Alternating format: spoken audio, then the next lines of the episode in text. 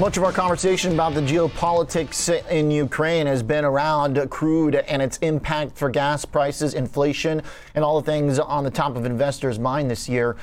So maybe we should also be talking about alternatives to those classic energy sources. Nuclear, one that often comes into the conversation. Let's have that conversation now with Seth Grae, President and CEO at Lightbridge, ticker LTBR, and a company that, from what I understand, makes nuclear fuel. Seth, welcome to the show. And I'm probably missing something simple, but what is nuclear fuel? Basically, the fuel rods that go in the reactor, it's what powers the reactor. Okay. Now, second question on your site, on the front page, you've got the twinkling Chicago skyline. Are you involved? We're based in Chicago. Do you have something going on here? Uh, we're, we're not particularly uh, involved with Chicago. Okay. Uh, have some advisors from Exelon, which is based in Chicago. We have some investors from Chicago, and it has a pretty skyline. Okay, all right. So right now, uh, what are you doing? Is this um, uh, trying to c- campaign to get the world to approve of nuclear energy more, or are you working directly with the existing plants? Yeah, it's both. We are designing an advanced fuel that will work in the existing plants, making them safer, improve their economics. Uh, and make them uh, non-proliferative around the world so you can't use the waste to make weapons. We're also designing a variant for the new small modular reactors that are coming for exports around the world. And Lightbridge also advises countries that are starting nuclear power programs. And for example, we wrote the strategic plan for nuclear power for the United Arab Emirates. Hmm. And uh, right now, Seth, what is the status of growth in this industry? in America. There's a louder and louder chorus I hear calling for uh, nuclear plants, uh, but still being met with quite a bit of opposition. Are there new plants going up? Yeah, there are two large nuclear plants being built in South Carolina that'll be finished, one about a year from now, one about two years from now. There's a new small modular reactor that NuScale is going to build in Idaho. Uh, GE Hitachi is going to be exporting their new small modular reactor to Ontario, Canada. And there's a lot of action around these new small modular reactors, hmm. including hmm. choosing some sites of coal plants where some of them could be built on those sites. Wow. Uh, now, is that to replace the coal, or is this coal that's already been shut down?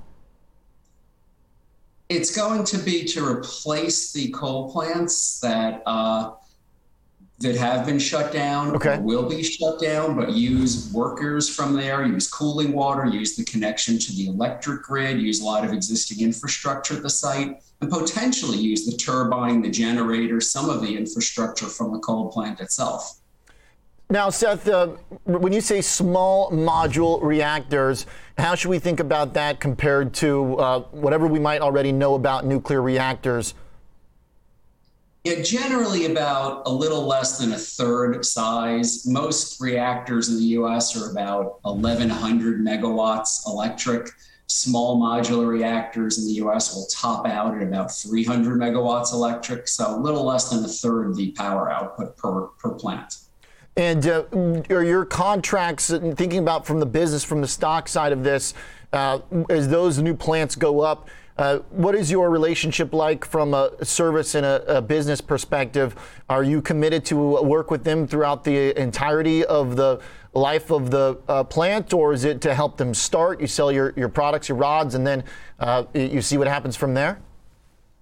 Yeah, it's more the latter. It's that we will uh, be selling fuel to the reactors, and then during the life of the reactor, about every couple of years, they'll need to buy more fuel to replace some of the fuel that's been used. So uh, it'll continue with future sales going forward. But really, the utilities that operate the plants will operate the plants, will be a, a fuel provider, and that will be our ongoing uh, link to the plant. Hmm. Uh, in your opinion, uh, expertise, it sounds like you have uh, international uh, knowledge and uh, experience with governments uh, consulting and, and, designing. What happens with uh, Russia's invasion of Ukraine? Notably, I read uh, overnight that uh, they took Chernobyl. Uh, does does that have uh, any meaning for the industry or for the, the energy? How does that? Um, what is that story to you? Well, look, when a military seizes Chernobyl, it's obviously headlines and is going to raise concerns. There's no indication that anyone is doing anything harmful at the site. There's not too much of harm that could be done at the site. Right. The remains of that reactor core are underground, under concrete, covered by a uh, steel archway over that even if that were hit with mortar or something, there's just not that much mm. radioactive material that would escape. It's uh, that's good news. It, yeah, it, you know, it's basically things that would settle locally. This yeah. would not be a big international incident. Okay. Seth, uh, here at home, uh, if uh, let's say a major city like New York or Chicago uh, called you up and said, "Hey, Seth, uh, get all the nuclear guys you know together. We're ready to put a plant, um, you know, outside of uh, downtown here, Chicago." Uh, is that something that uh, is ready to go? Is it just legislation that's holding back uh, the proliferation of this style of power, or is it mechanically or capital in, too capital intensive to do at this moment? Well, right now, for the big reactors, I'd say it's probably too capital intensive to do. I don't think we're going to see another project like we're seeing in South Carolina in mm. the hmm. United States anytime soon in order for large reactors. But the small reactors, as I said, are starting to get orders. And I think as they're proved out, where this is an industry where everyone wants to be first to be second, where people want to see someone else deploy these new small reactors with less capital, have them operate safely, have them operate reliably, uh, and then jump on the bandwagon. I think that's what's going to happen.